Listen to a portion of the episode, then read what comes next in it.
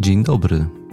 Witam serdecznie już w setnym i w związku z tym jubileuszowym odcinku podcastu ze stoickim spokojem. Tak, za nami już 99 odcinków i to jest setny. W tym odcinku w związku z tym jubileuszowo zaproponuję pewne niekonwencjonalne podsumowanie. Zapraszam do słuchania.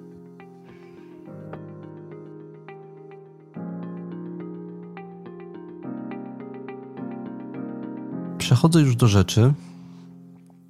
Tak jak zapowiedziałem we wstępie, chciałbym w nietypowy sposób uczcić okoliczność nagrywania setnego odcinka podcastu ze stoickim spokojem. To trochę trudne do wyobrażenia, że to już 100 odcinków tego mojego nagrywania. To się zebrało faktycznie.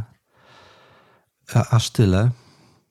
To moje uczczenie przyjmie niekonwencjonalną postać. Za chwilę powiem jaką, ale najpierw winien Wam jestem jedno sprostowanie. Ostatni odcinek zakończyłem konstatacją, odkryciem, że w mojej refleksji na temat słabości jest pewna istotna luka, która wymaga uzupełnienia i pociągnięcia w kolejnym odcinku.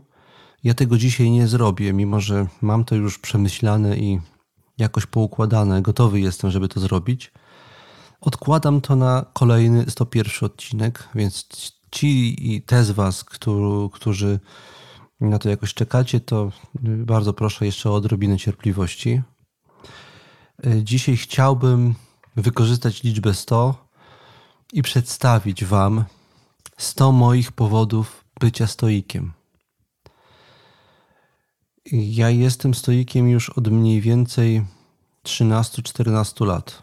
To się wydarzyło, to moje takie jakby duchowe nawrócenie na stoicyzm gdzieś na przełomie roku 2009 i 2010. To nie stało się w jeden dzień, więc ciężko by mi było podać konkretną datę, ale mniej więcej w tym okresie przeszedłem pewnego rodzaju proces, który skłonił mnie do, do decyzji o identyfikacji się ze, siebie, swojej osoby, swojego życia ze stoicyzmem. I od tego czasu jestem stoikiem, trwam w tym stoicyzmie i zamierzam trwać dalej. To, jak ta praktyka w moim życiu przebiega i co mi daje, mm, nie skłoniła mnie do tej pory do tego, żeby zwątpić w jej sensowność. Ja w sensowność tej praktyki i, i pozostawaniu bycia stoikiem wierzę. Powiedziałem, że tych powodów jest 100. Ja nie chcę się literalnie tej liczby trzymać, więc proszę nie siadajcie z ołówkiem i nie zapisujcie kolejnych powodów. Nie jestem y, zakładnikiem magii liczb. Byłbym w stanie, gdybym się uparł, oczywiście wypisać sobie i przedstawić Wam 100 konkretnych powodów bycia stoikiem. Takich głównych powodów widzę 7 i za chwilę tę listę siedmiu głównych powodów podam.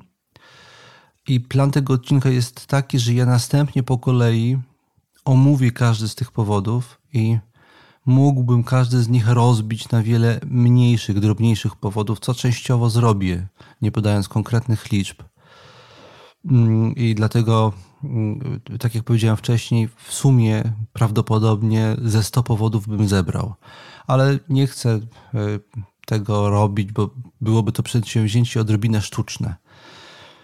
Zacznę od podania tych głównych siedmiu powodów, dla których zostałem, jestem i będę stoikiem. Ja Tomasz Mazur mówiący te słowa.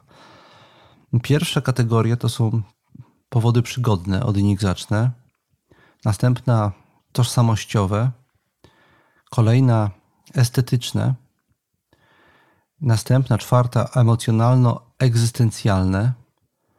Piąta narracyjne Szósta kategoria wspólnotowe i wreszcie siódma duchowe. O tych siedmiu kategoriach powodów chcę dzisiaj powiedzieć. Jednocześnie uśmiechnąć się do jednej z uczestników, z uczestniczek ostatnich warsztatów.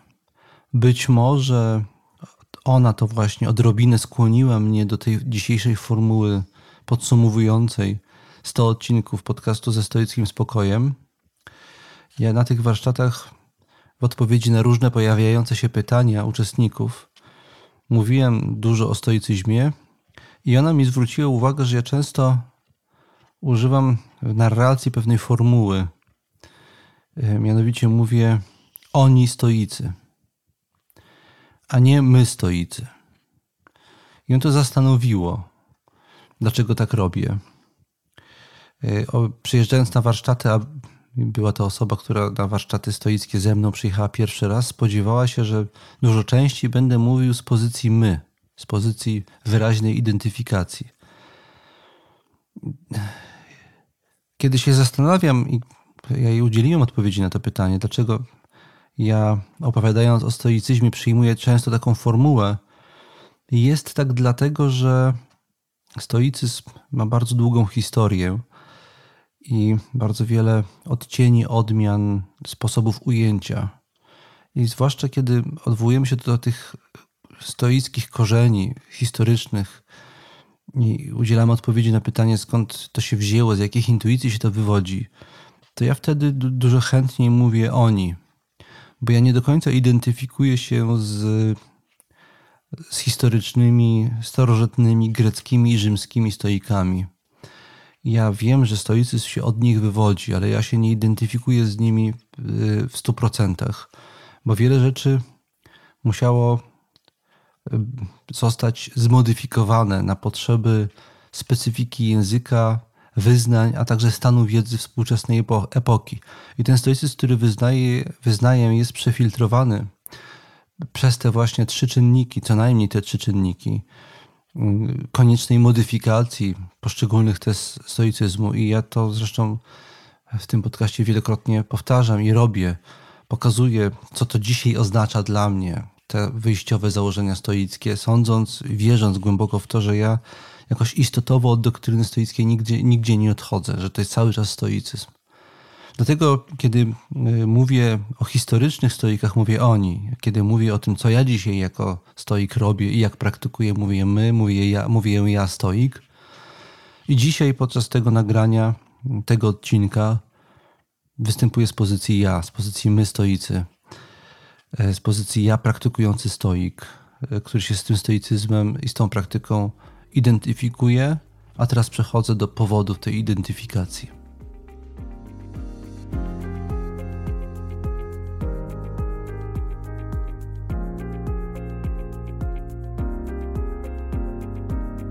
Pierwszą z kategorii powodów bycia stoi, stoikiem zapowiedzianych przeze mnie jest kategoria powodów przygodnych.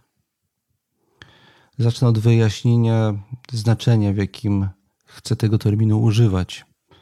Ja to znaczenie zapożyczam od Ryszarda Rortiego. Jest to filozof, który w latach 80. bodajże zeszłego stulecia opublikował bardzo głośną wtedy książkę Ironia, przygodność, solidarność. Termin przygodności pojawia się w tytule książki. Książka e, była, jest uważana za manifest filozoficznego postmodernizmu i w tym duchu ten termin jest tam używany. E, autor podkreśla w tej pracy stopień, do jakiego my jesteśmy uwarunkowani przez przygodne okoliczności w tym, jak rozumiemy siebie i jakich w życiu dokonujemy wyborów. Na mnie zawsze miał duży wpływ wywierała myśl postmodernistyczna i egzystencjalistyczna, e, która również podkreśla rolę przygodności, przypadkowości i kruchości naszej egzystencji. I to zawsze wywierało wpływ na moją recepcję stoicyzmu. Dlatego, kiedy teraz przechodzę i chcę mówić o powodach, dla których jestem stoikiem, powinienem zacząć od, od powodów przygodnych, od przypadkowych powodów mojego wybrania drogi stoickiej. Pierwszym, najbardziej ogólnym takim powodem jest oczywiście fakt mojego bycia Europejczykiem. Ja jestem świadom tego, że gdybym się urodził w Chinach, e, w Indiach albo w którymś z państw afrykańskich, prawdopodobnie znalazłszy się, tak jak ja się znalazłem, w jakimś takim momencie życia, gdzie pojawiła się we mnie gotowość przyjęcia nowej drogi, zmiany swojego sposobu myślenia, stoicyzm jako opcja w ogóle by się nie pojawił. To, co wybieramy w życiu, jest uwarunkowane przez kontekst kulturowy, w którym żyjemy. My żyjemy w kontekście kulturowym, w którym stoicyzm odgrywa ważną rolę, y, który, w którym stoicyzm jest jedną z opcji do wyboru. Do tego jeszcze dochodzi ta okoliczność, że stoicyzm w różnych okresach kształtowania się kultury zachodniej wywierał na nią różnego rodzaju wpływy, w efekcie czego wątki stoickie przeniknęły do tej kultury w wielu obszarach, w efekcie czego dalej osobie, która w tym kręgu kulturowym się wychowała, dużo łatwiej jest zrozumieć i przyswoić specyficzne tezy filozofii stoickiej. To jest drugi, druga podkategoria tego powodu e, bycia stoikiem. Z samego faktu bycia Europejczykiem wynika możliwość zostania stoikiem. Ale to jest ta, ten powód najogólniejszy w tej kategorii powodów przygodnych. O dwóch kolejnych chcę teraz powiedzieć, już bardziej osobistych moich. E, miały miejsce w moim wczesnym, młodym życiu dwa zdarzenia, które mnie jakoś w tą stronę popchnęły. E, pierwsze, i oba miały miejsce w późnym liceum. Po pierwsze, ja doznałem pewnego rodzaju zdrady w obszarze środowiska rówieśniczego. Wydarzyło się coś, co odebrałem jako zdradę e, i zdystansowałem się w efekcie tej zdrady względem mojego rówieśniczego środowiska i szukałem czegoś swojego, jakiegoś e, punktu odniesienia, zakotwiczenia. Ponieważ zawsze bardzo lubiłem czytać, byłem wielkim miłośnikiem literatury, w szczególności science fiction, gdzie tam ta filozofia w sposób naturalny się pojawiała sięgnąłem po filozofię. By, gdyby mnie ta zdrada, to co, jako, to, co jako tą zdradę odebrałem, nie spotkała, być może ten, nie pojawiłby się impuls, żeby szukać tożsamości, zakotwiczenia, wspólnoty w innym zupełnie obszarze. Podejrzewam, że mógłbym nie zostać filozofem w ogóle, gdyby mnie to w liceum nie spotkało. A dodam, E, tym z Was, którzy o tym nie wiedzą, że chodziłem do bardzo nietypowego liceum. To, to, to zdarzenie miało miejsce pod koniec lat 80. Chodziłem do liceum handlowego. Kształciłem się e, w profilu magazynie sprzedawca. Tym, kimś takim prawdopodobnie bym został, gdyby nie ta sytuacja, gdyby nie ten moment, który pchnął mnie w zupełnie inną stronę. Nagle mm, na zasadzie dąsu pewnego, można powiedzieć, bo od tego to się zaczęło. Byłem obrażony na moich kolegów za to, co, co zrobili. Mm, zacząłem się obnosić z książkami filozoficznymi. To, co pierwotnie, początkowo było pewną, pewną nawet, można powiedzieć, pozą, stało się jakąś y, trwałą drogą dla mnie. Ja pchnięty ku filozofii z powodów emocjonalnych zostałem y, w niej z powodów głębszych, merytorycznych, duchowych. Kolejny y, powód przygodny to jest to, co mi się dalej też w tym liceum przydarzyło. Ja mm, jestem z, z, z urodzenia warszawiakiem e, i jednym z takich częstych miejsc moich przechadzek była warszawska Starówka. Tam na warszawskiej Starówce jest cały czas funkcjonujący Staromiejski Dom Kultury, który na przełomie lat 80. i 90. między innymi i jeszcze później organizował różne rzeczy z pogranicza filozofii i, i powiedzmy szeroko rozumianej humanistyki. Ja zacząłem wtedy uczęszczać. Przypadkiem ktoś mnie tam zaprowadził na spotkania. One się nazywały, to były warsztaty humanistyczne. Prowadził je niezwykle do humanistyki zapalony, można powiedzieć, że wręcz nawiedzony doktor filozofii, niejaki Andrzej Sztylka. Y, postać bardzo charyzmatyczna i oddana pewnej misji y, pokazywania wizji filozofii, filozofowania i humanistyki jako przede wszystkim jakiejś, można powiedzieć, sztuki życia. Gdybyście zainteresowali się tą postacią, która przez kilka lat mojego życia była pewnego rodzaju guru dla mnie i bardzo mnie inspirowała, zwłaszcza pod względem tego zaangażowania w poważne bycie filozofem humanistą, nie jako teoretyka, tylko właśnie jako praktyka, mm, to Andrzej Sztylka, o którym mowa, napisał książkę i ona jest gdzieś co jakiś czas jeszcze dostępna do nabycia. Jak stawać się humanistą. Więc ja tutaj z tego miejsca Andrzejowi, który nie żyje już niestety, dziękuję. Andrzej zmarł w czasach y, pandemii COVID. Nie wiem dokładnie, czy to COVID był powodem jego śmierci, ale przypuszczam, że mogło tak być. To był drugi z tych przygodnych powodów. Trzeci z przygodnych powodów, y, ta lista byłaby długa, gdybym się miał na niej y, dłużej skoncentrować, ale nie chcę po tej, w, tym, w tej kategorii długo pozostawać, dłużej pozostawać. Y, więc kolejny z powodów, które tutaj, które tutaj mogłem wymienić, jest to, że w roku 92, kiedy ja byłem na pierwszym roku studiów filozoficznych, ukazała się przełomowa praca Piera Ado pod tytułem Filozofia jako ćwiczenie duchowe. Ja, jako młody człowiek poszukujący jakiejś drogi dla siebie, natknąłem się na tą książkę, która pokazywała filozofię od zupełnie innej strony niż ona do tej pory była praktykowana. Być może gdyby ta książka się nie ukazała, Piera Ado, i gdybym ja na nią się nie natknął w jakiejś księgarni wówczas, E, ja bym został typowym akademickim filozofem, który zajmuje się filozofią od strony historii przede wszystkim i wykłada historię filozofii, a nie traktuje filozofii jako możliwej i aktualnej sztuki życia dla każdego. To były te przygodne powody. Może jeszcze jeden dodam przygodny powód, to już kiedyś o tym tutaj mówiłem. Mm, tym przygodnym powodem było to i kolejnym, że w latach wczesnych 90. bardzo popularne w Warszawie były różnego rodzaju mm, ruchy, grupy joginistyczno-buddyjskie. Wtedy to był, był wysyp zainteresowania religią, filozofią wschodu. E, I ludzie chodzili na spotkania pod szyldem tych grup, e, e, tych filozofii próbując uczyć się praktyki buddyjskiej jako drogi do oświecenia, szczęścia i zbawienia. I mnie zastanawiało, jako filozofa, historyka, dlaczego takim zainteresowaniem nie cieszy się epikureizm, platonizm i stoicyzm. Dlaczego współczesny człowiek patrzy na te tradycje przede wszystkim przez pryzmat historii, a nie przez pryzmat aktualnej możliwości mm, podjęcia tej drogi jako sztuki życia dla mnie, tu i teraz.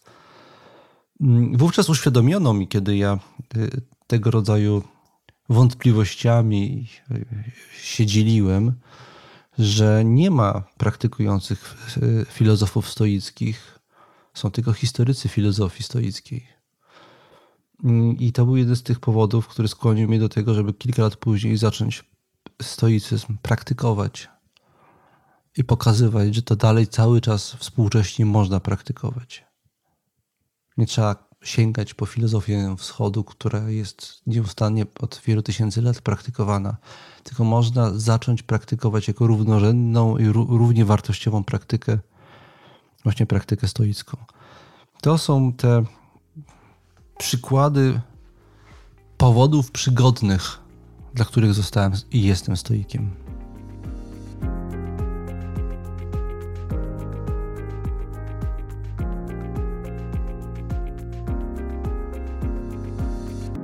Druga z zapowiedzianych przeze mnie kategorii mm, to już taka poważniejsza kategoria, tak mi się wydaje, o większej wadze. Jest to kategoria tożsamościowa. Ja byłem wychowywany w PRL-u, w rodzinie ateistycznej. Nie byłem nawet ochrzczony. I w miejsce, y, które wielu innym ludziom wypełniała religia jako pewien punkt odniesienia, kształtowania się tożsamości, bycia chrześcijaninem bądź jakoś w opozycji do chrześcijaństwa narzuconego przez rodzinę. Ja nie miałem czegoś takiego. Y, w, miejsce, w to miejsce moja rodzina niczego nie wstawiła. Y, w efekcie czego, kiedy dorosłem y, i zacząłem, zaczynałem sobie stawa, stawiać ważne egzystencjalne pytania i etyczne pytania, nie bardzo wiedziałem, od czego zacząć. Nie bardzo miałem punktu odniesienia w, poszukiwa w poszukiwaniu odpowiedzi na pytanie o to, co to jest dobre życie, co to znaczy być dobrym człowiekiem, co to w ogóle znaczy być sobą, co warto w życiu robić, co to jest szczęście i kim ja właściwie jestem. Pewnym miejscem poszukiwania odpowiedzi na te pytania była filozofia, ale filozofia, z filozofią jest ten problem, że tak jak my na Zachodzie ją uprawiamy, albo tak jak uprawiało się ją i w dużym stopniu cały czas uprawia na uniwersytetach zachodnich, filozofia jest to przegląd wielu możliwych stanowisk, ale nie jest to żadna konkretna odpowiedź na te pytania. Ona dostarcza nam wielu pytań i odpowiedzi, ale nie wskazuje, które są te właściwe, to trzeba zrobić samemu. A więc kiedy zaczynałem studiować filozofię, a później wykładać ją, wciąż doskwierała mi w obszarze y, ja, jaźni, pewnego rodzaju rozterka, czy nawet pustka y, w postaci pytania y, bez odpowiedzi. Pytanie o to, kim ja jestem. Co to znaczy być mną? Z czym ja się identyfikuję w życiu i dlaczego? Co jest dla mnie w życiu ważne, o co ja chcę walczyć i dlaczego? jeżeli już w ogóle o coś. Nie miałem na to dobrych odpowiedzi. Te rzeczy jakoś właśnie przygodnie mi się przydarzały, że wybierałem raczej to niż coś innego. Szedłem za różnymi pasjami, zainteresowaniami, emocjami. Te rzeczy, tego rodzaju zjawiska kształtowały moją drogę.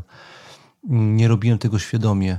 Podobnie doświadczyłem tego od strony dydaktycznej, kiedy ja zaczynałem uczyć filozofii, przez tą moją naturalną plastyczność i brak zakorzenienia, okazało się, że jestem bardzo utalentowanym dydaktykiem. Ten talent przejawia się przede wszystkim w tym, że ja byłem w stanie bardzo umiejętnie i z dużym przekonaniem przedstawiać kolejne doktryny filozoficzne, które się nawzajem wykluczały. Często później dostawałem od studentów i uczniów mniej lub bardziej żartobliwy feedback informację zwrotną, że, ich, że, że, że moje zajęcia wywołują u nich pewnego rodzaju duchową konfuzję, bo oni y, kolejne moje wystąpienia, wykłady, seminaria przyjmowali jako moje stanowisko, w jakiejś sprawie, podczas gdy okazywało się, że każdy kolejny filozof, jest, który wyklucza się z tymi poprzednimi, jest przeze mnie przedstawiany z równie wielką e, żarliwością, oddaniem i w bardzo przekonujący sposób. Z tych dwóch powodów, osobistego i dydaktycznego, mm, ja odkryłem, że czymś niezwykle potrzebnym w moim życiu jest zakorzenienie się w jakiejś konkretnej tradycji, która pozwoli, pozwalałaby mi odnieść się, odnaleźć siebie, nazwać to, kim ja właściwie jestem. A więc dla mnie stoicyzm to jest także zakorzenienie. Uważam, że to jest niezwykle trudne w dzisiejszych czasach, w czasach wielości narracji, samemu, całkowicie samemu odpowiedzieć sobie na pytanie o to, kim się jest. Potrzebujemy różnych podpórek, różnych mniej lub bardziej przemyślanych systemów myślowych w sposób zbiorczy dających nam te odpowiedzi. E, I nie tylko e, robiących to, ale także będących efektem namysłu wielu pokoleń ludzi przed nami. Samemu porywanie się na to jest niezwykle trudne.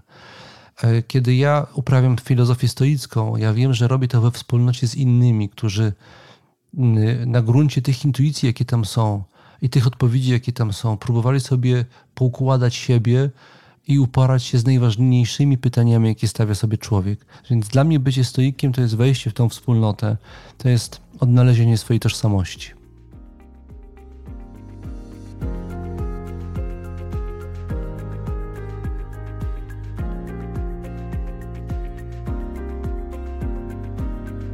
Przyszedł czas na kategorię trzecią, którą określiłem wcześniej mianem estetycznej – Niedawno e, w jednej z grup messengerowych moich stoików, tych warsztatowiczów stoickich, więc do nich się teraz uśmiecham, e, wypowiadając te słowa, natknąłem się na spór o to, czy wzniosłość i estetyka jest możliwa na gruncie filozofii i praktyki stoickiej.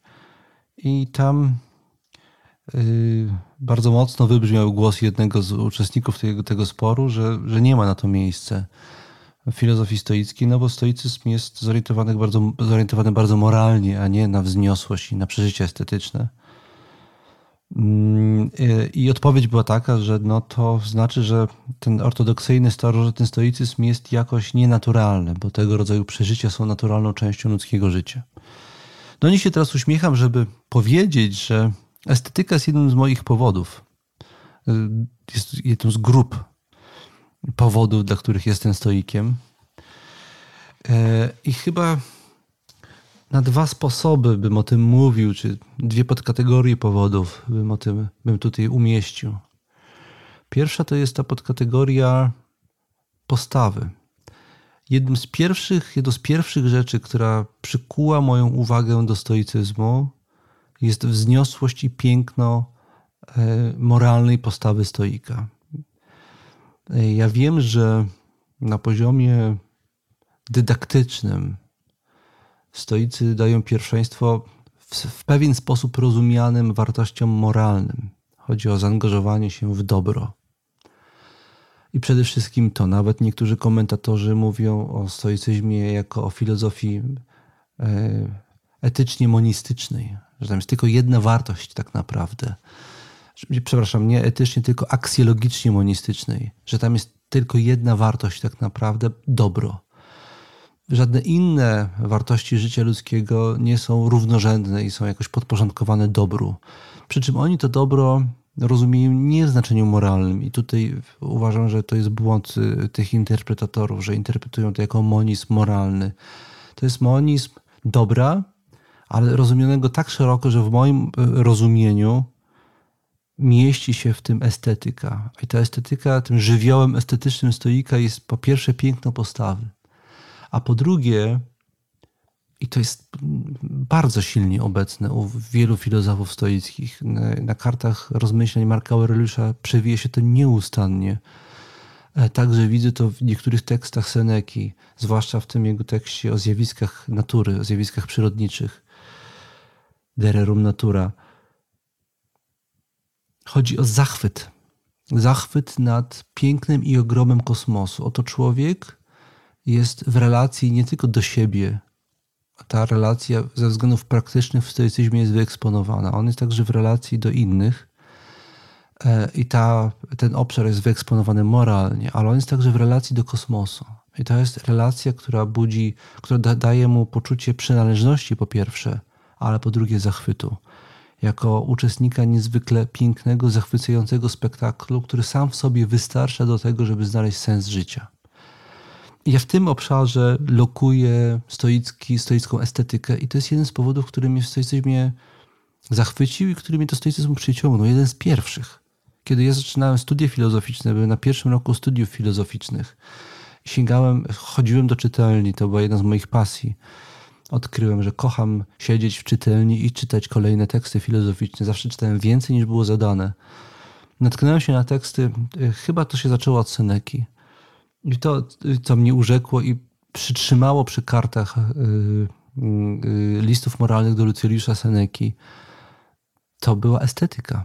Piękno tego stylu, wzniosłość postawy stoickiej i zachwyt nad byciem częścią tego kosmicznego spektaklu, w jakim żyjemy. Tylko przezwyciężając lęk o nasze doczesne sprawy, dostępujemy, zyskujemy dostęp do tego zachwytu, który jest na wskroś estetyczny.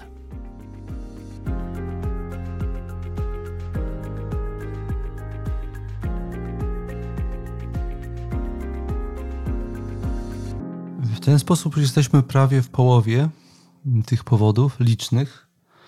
Przechodzę do kolejnej grupy, którą określiłem miano emocjonalno-egzystencjalnej. I tutaj się kryje w tej grupie bardzo wiele różnych drobnych powodów, które w moim życiu skumulowały się w pewnym momencie w postaci dużego egzystencjalno-emocjonalnego kryzysu. Ja jestem z natury człowiekiem lękowo-depresyjno-emocjonalnym. Doświadczałem tego, że byłem przez te emocje targany na różne strony. I pod wpływem silnych emocji, zarówno pozytywnych, jak i negatywnych. Podejmowałem się w życiu rzeczy, które na dłuższą metę szkodziły. Dokonywałem wyborów, które szkodziły mi i moim bliskim. W efekcie czego ostatecznie stanąłem na krawędzi bardzo dużego kryzysu,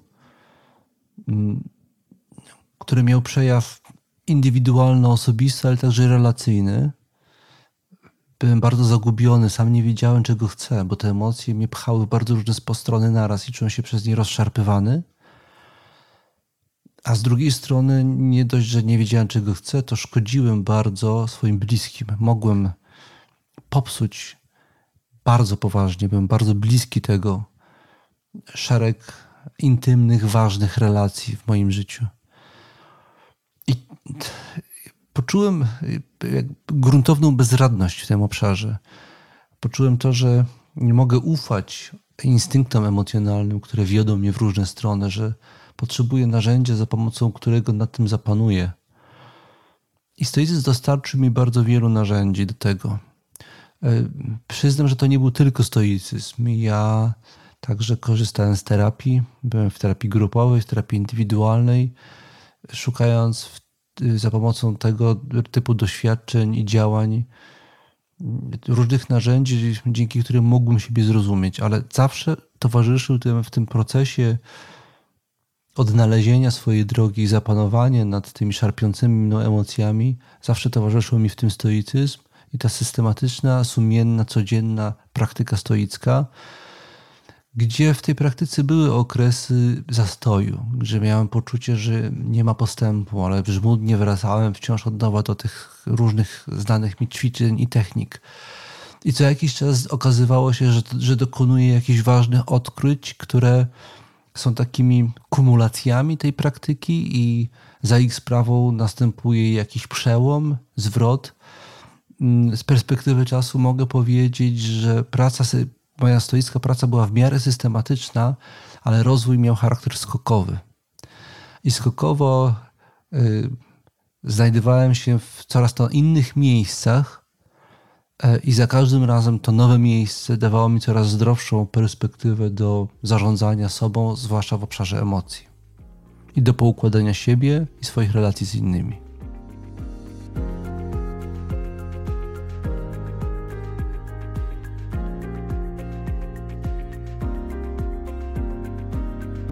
Kolejny powód bardzo oczywisty, czy kolejna grupa powodów bardzo oczywistych, żeby być a w szczególności, żeby trwać w byciu stoikiem, to jest grupa powodów, które nazwałem narracyjnymi.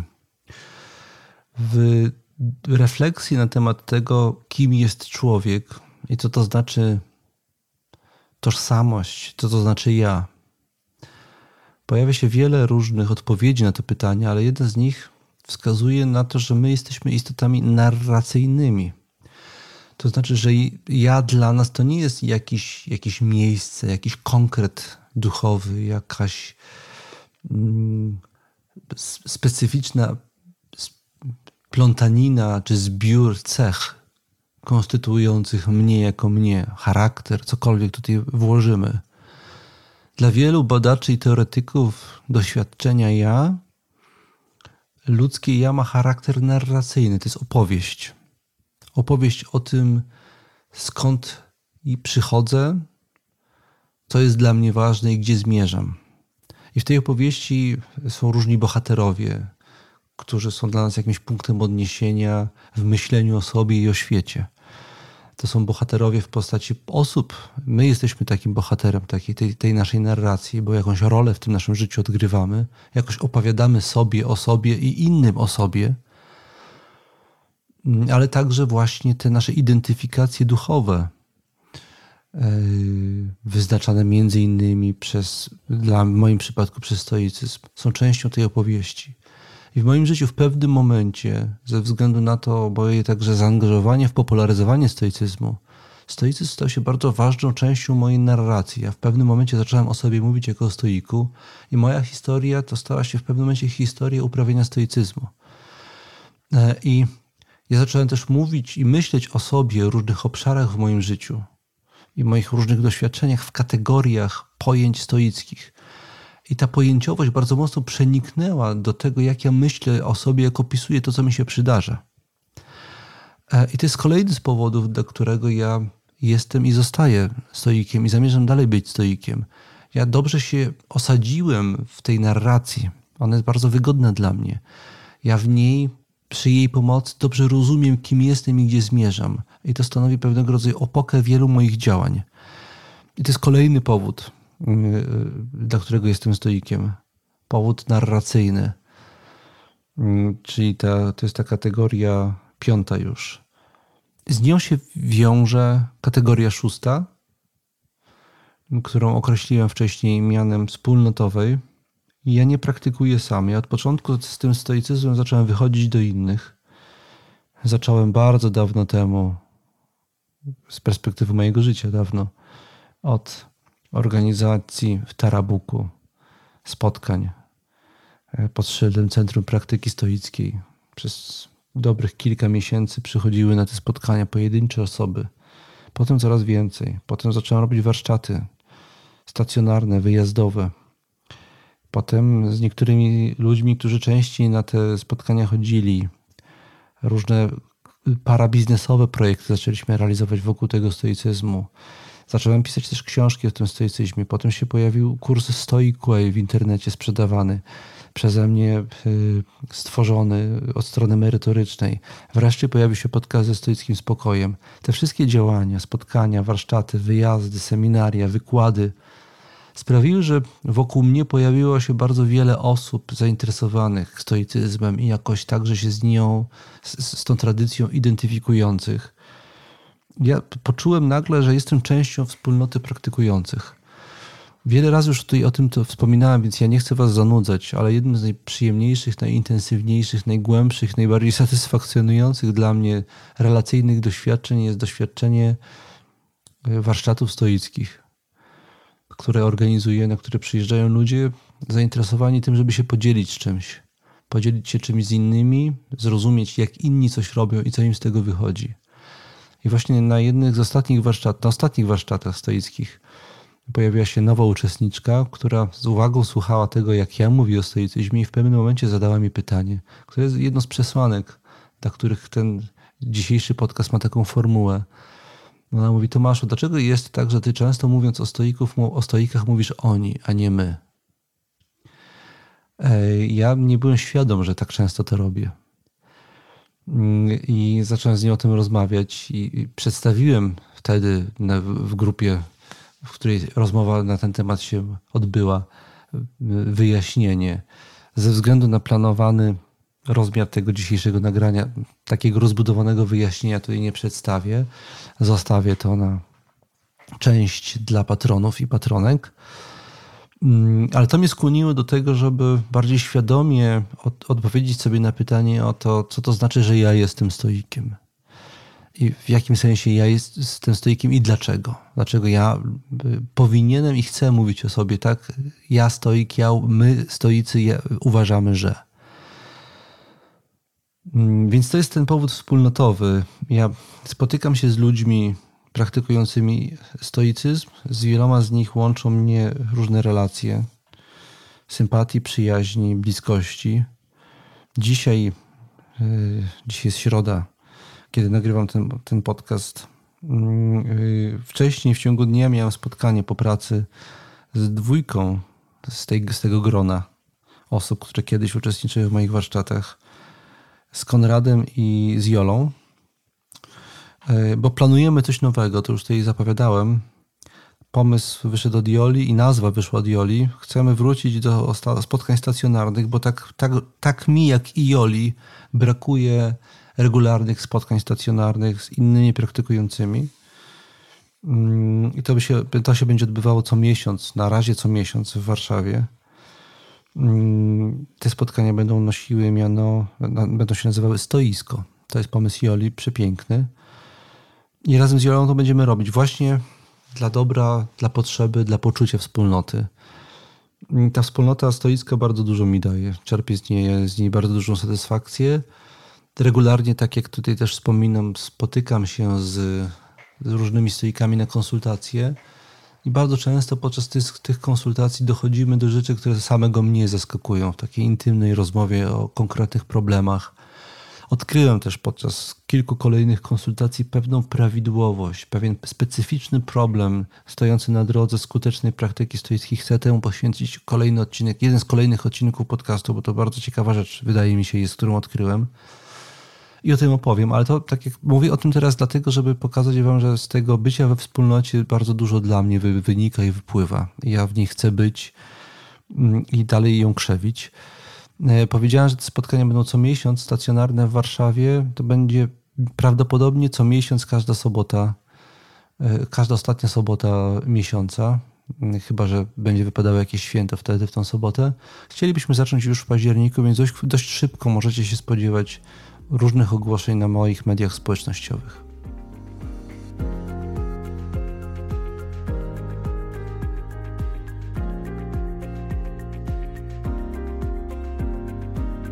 Przechodzę już teraz do ostatniej kategorii przyczyn, najtrudniejszej do dobrego, prostego wyjaśnienia. Dlatego tutaj dzisiaj poprzestanę na pewnych ogólnikach, zastrzegając sobie prawo do tego, żeby do tematu, do tego tematu wrócić jeszcze w jednym z kolejnych odcinków podcastu. Ja wiem, że tych zapowiedzi jest tutaj dużo, ale sami widzicie, jak bardzo ta tematyka cały czas pączkuje. Mm, ta kategoria, mm, zgodnie z tym, co zapowiedziałem, to kategoria powodów duchowych. Ja traktuję filozofię stoicką i to ten termin dość często powtarzam w różnych kontekstach. Traktuję ją jako praktykę duchową. Mam przez to na myśli, punktem wyjścia do tego, co mam przez to na myśli, mam to, jak to rozumiał między innymi Michel Foucault. Przez duchowość w filozofii Michel Foucault rozumie postulat przemiany struktury podmiotu, która to przemiana ma na celu poznanie i osiągnięcie dobra jako trwałego stanu, jakiegoś rodzaju dobra. Zanim Foucault, taka konstrukcja leży u podstaw każdej duchowości. To znaczy ona zakłada, że żeby zrealizować pewne nadnaturalne cele, E, w postaci jakiegoś doskonałego spełnienia, podmiot ludzki wymaga przekonstruowania, radykalnej zmiany sposobu percypowania rzeczywistości. W efekcie tej zmiany dokonujemy wielu różnych odkryć, a także zmieniamy, zmienia się też nasz sposób odczuwania bycia w świecie. E, I przez duchowość mam na myśli tutaj taką długą, żmudną a jednocześnie głęboko satysfakcjonującą i odbywającą się metodą skoków drogę, gdzie odkrywamy coraz to nowe rzeczy, zaskakujące rzeczy na temat natury nas i świata. Jestem przy tym zwolennikiem takiego antycznego myślenia, kto, o którym usłyszałem po raz pierwszy od wspominanego tutaj przeze mnie wcześniej Andrzeja Sztylki, mikroska i makroskosmos. On bardzo często w naszych, podczas naszych spotkań używał tego, tego konstruktu myślowego, on oznacza to, że człowiek jest zwierciadłem bytu, a byt jest zwierciadłem człowieka. Jakby patrząc w kosmos, w gwiazdy widzimy siebie, patrząc w siebie widzimy gwiazdy. My jesteśmy mikrokosmosem. I e, mnie się wydaje, ja, ja mam takie doświadczenie, że im głębiej, e, intensywniej, filozoficznie, stoicko pracuję i praktykuję nad sobą, tym więcej ciekawych rzeczy odkrywam, ale nie tylko na temat siebie, na temat świata po prostu, bo te rzeczy się ze sobą nawzajem przenikają. I tym, co mnie trzyma przy stoicyzmie, to jest to, że ja, można powiedzieć, buduję kolejne piętra namysłu, rozróżnień, odkryć, i one się kumulują. I ta kumulacja sprawia, że coraz lepiej, coraz ostrzej pewne rzeczy w sobie widzę, coraz ostrzej pewne rzeczy rozumiem. I to jest bardzo satysfakcjonujące doświadczenie i przemieniające jednocześnie doświadczenie. I to byłaby ta ostatnia kategoria. Kategoria powodów duchowych, które to jest, na które składa się duża liczba takich duchowych momentów aha. W psychologii używa się tego określenia, gdzie coś nam się w głowie łączy w pewną nową, ciekawą, intrygującą i zmieniającą perspektywę całość.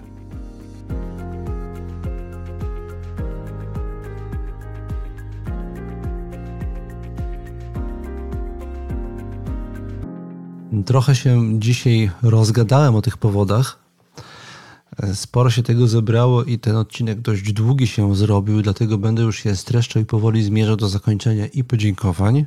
Zanim to nastąpi, to odniosę się do różnych zapowiedzi wcześniej przeze mnie podawanych, że pewne zmiany się pojawią po tym odcinku. Tak, faktycznie cały czas to planuję.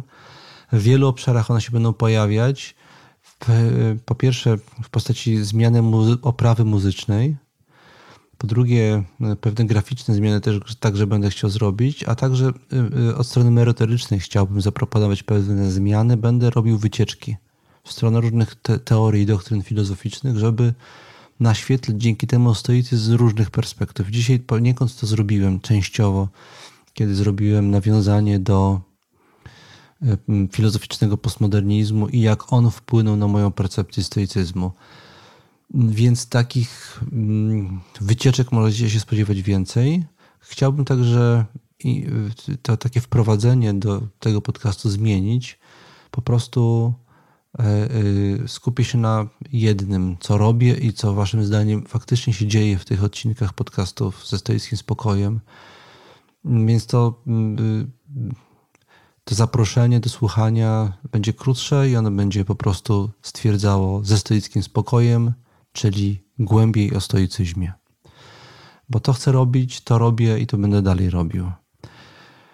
Mm, teraz podziękowania, a, podzięko a po podziękowaniach krótka próbka kierunku, w którym zmierzam yy, muzycznie, yy, jeżeli chodzi o intro muzyczne, ten fragment sam nagrałem i chciałbym nad nim dalej pracować, żeby przekształcić go w pewną formułę intro i oprawy muzycznej nowej wersji podcastu ze stoickim spokojem. Wszystkie zmiany, także ta będą się działy stopniowo, nie od razu, więc to nie jest tak, że od 101 odcinka wszystko będzie inaczej. Jeżeli chodzi o podziękowania, to już o wspólnocie dzisiaj dużo mówiłem, więc nie będę więcej już Wam o tym mówił. Bardzo Wam dziękuję, że jesteście. Robię to dla Was i ze względu na Was. Yy, I dziękuję za wszystkie listy, za komentarze, za pytania. Yy, to jest dla mnie ważne. Yy, w szczególności dziękuję najbardziej hojnym patronom, którzy wspierają produkcję tego podcastu za pośrednictwem platformy Patronite. Wymieniam tych, którzy zgłosili się do tej roli nieanonimowo. Są to Ajacek Byrt, Daniel Pinikowski, Łukasz Mandzyn, Ludwik Sienica, Michał Mikos, Zbigniew Celej, Jakub Barański, Mateusz Olczyk, Justyna Metryka, Wojciech Gryta, Szymon Rogaliński, Iwona Jóźwińska, Bartosz Szarowar, e, Asenata Szczesny, e, Beata Stańczak, Michał Lemurski i Piotr Skronik. Bardzo Wam dziękuję za wsparcie. Jesteście częścią mm, mojej wspólnoty stoickiej i za uwagę dzisiaj także Dziękuję, a teraz zapraszam do wysłuchania propozycji nowej wersji mojej autorskiej gitarowej intro do tego podcastu.